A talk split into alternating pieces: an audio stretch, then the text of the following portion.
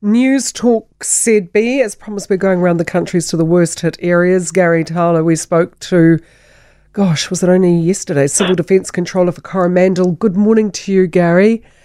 Good morning, Kerry. How you doing? Good. Good. Yeah. Hey, the sun's out. No, we doesn't actually found it, and it's great. Doesn't it Um, make a difference? And without that wind howling through, it just, yeah, Yeah, yeah. it's a lot more hmm. settling, isn't it? And then you can take a deep breath and think, right, what do I do first? Yeah, that's right. Yeah. Hey, look, where where we are today is like the weather has passed and the, and the sun's out, which is really really cool. But what is what has happened is we've got massive slip in land instability. So every hmm. time our poor roading guys clear a slip, they turn around and another one's coming down right behind them. So our entire roading network is still as compromised as it was during the storm, and that is a focus for us today is to is to get as much resource into there and. Um, and try and get as many roads open as we can so we can just get people moving around and supply trains going in. Uh, and that's our focus. We've got a bit of a whelper. We had to red stick a number of houses um, over the last couple of days, and we're looking after those people. And the other issue is just working with PowerCo today to get as much power back onto the Coromandel because there's still a lot of communities without power. So that's us in a nutshell. And um, as, I, as I say, the sun's out and everyone's feeling a little bit better.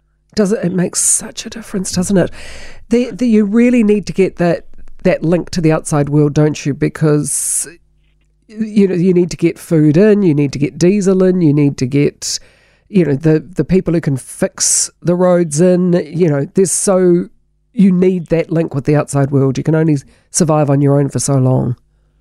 Absolutely, and and this is where we've got a few cracks because we have we've had generators going in in critical assets like our wastewater plants and so forth. They're running out of diesel, so we've got to get diesel in there. So if we can't get them by road, we've got helicopters in there. Right. Um, so you know we're still full on. We've still got a full EOC, and I've still got probably a team of 150 out there working their butts off.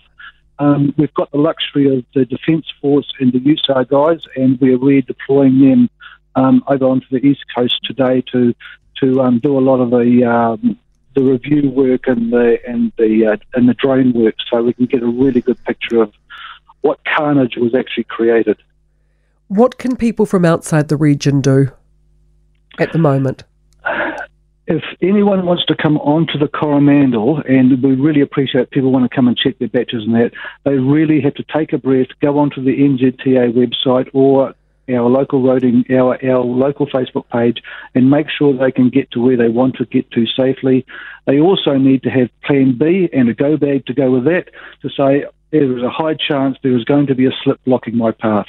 So that is the honest truth. It is Yeah. going to be difficult getting anywhere on the Coromandel, probably for another five or six days.